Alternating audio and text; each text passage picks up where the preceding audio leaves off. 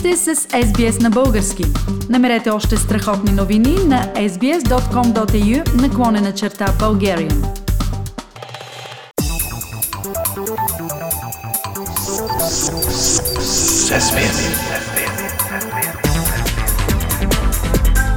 Акценти на седмицата. Пламен, Русия спря газа за България и Полша. Може ли това да се третира като поредната заплаха на Русия към Европа? Още не е ясна ситуацията, Филип.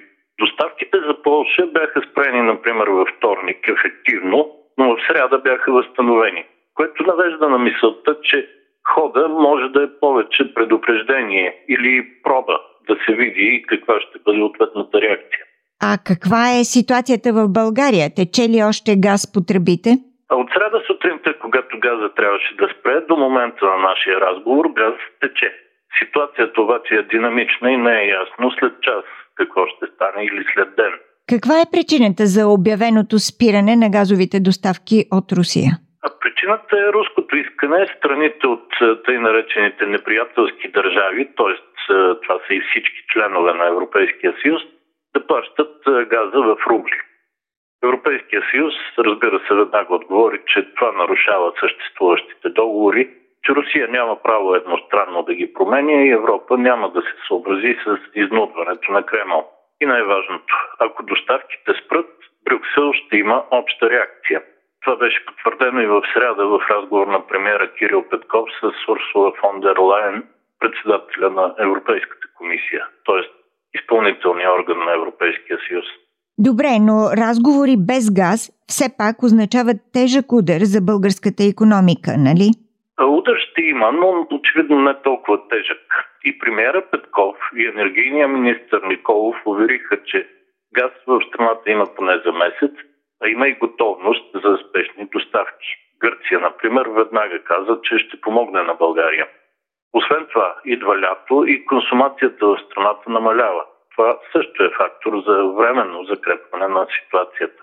Като казваш временно, какво точно значи в случая това? Значи, че през юни трябва най-после да заработи интерконектора с Гърция, който се строи вече 10 години. И оттам ще получаваме ефтин азерски газ, който ще покрие липсата на руския. Това също беше потвърдено онзи ден от премьера Петков и гръцкия му колега Митотакис.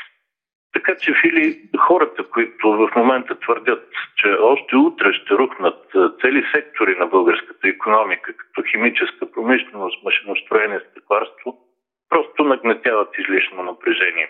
Защото, пак да напомня, ситуацията още е мътна и динамична и не е ясно дали самата Русия няма да се отметне от решението си.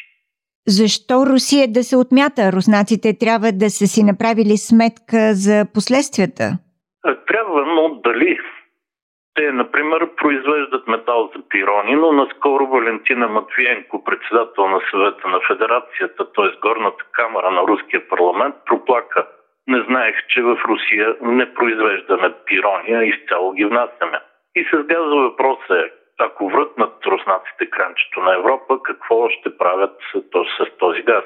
Той или трябва да бъде запален, за да стопли Сибир, или да се вкара в тръбопровод и да се продава.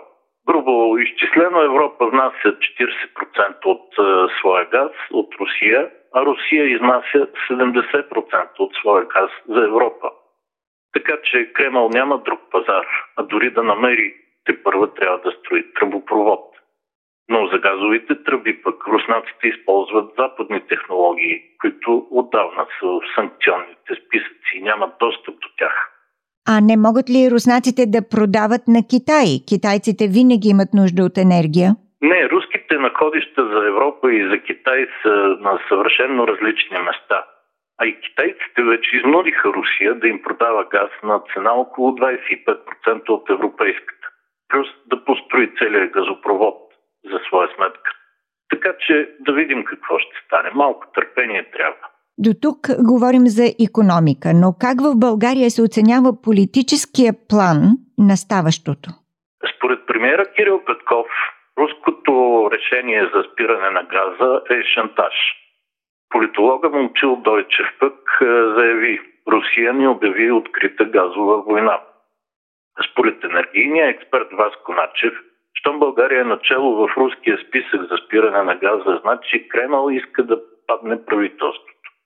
Друг енергиен експерт, Иван Хиновски, определи случващото се като наказателна акция на Москва. Общо зато в този дух са повечето коментари, Филип. Пламен, а, нито един от приятелите на Русия в България ли не одобри затварянето на газовото кранче? Официално не, но остана нещо много интересно. Първо, най-голямата опозиционна сила, ГЕРБ, застана от, така да се каже, глупавата страна на въпроса. Бившият енергиен министр Теменушка Петкова обяви, че сегашните управляващи не са могли да проведат нормални преговори с Газпром.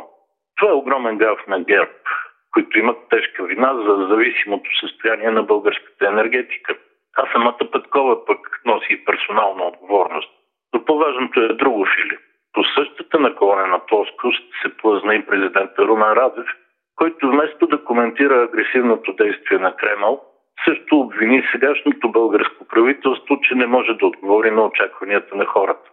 Освен газа, в това обвинение имаше и силен нюанс, свързан с все по-голямата готовност на кабинета Петков да изпрати оръжие в помощ на Украина. И тогава се случи дългоочакваното. Двамата лидери на партия Продължаваме промяната, Кирил Петков и Асен Василев, за първи път направиха истинска стъпка към своята емансипация от президента, като открито се опълчиха срещу неговия диктат. И какво по-точно направиха Кирил Петков и Асен Василев? Изявлението на Румен Радев е позор за България, недвусмислено заяви Асен Василев. Кирил Петков пък каза, че това правителство няма да се поддаде на газовия шантаж. Той добави също, че продължаваме промяната вече има официална позиция по темата за военна помощ за Украина и тя е за. Ето как, Фили, само за часове разделителните линии в България вече се очертаха съвсем ясно и в следващите дни вероятно ще сме свидетели на няколко по-сериозни политически сблъсъка, както в парламента, така и извън него. При всички случаи обаче, дори в тези сблъсъци да се стигне до падане на правителството, лидерите на продължаваме промяната Петков и Василев имат политическо защото вече застанаха там, където още от начало обещаваха, че ще бъдат от правилната страна на промяната. Политически акценти на седмицата с Пламен Асенов. Искате да чуете още истории от нас? Слушайте в Apple Podcast, Google Podcast, Spotify или където и да е.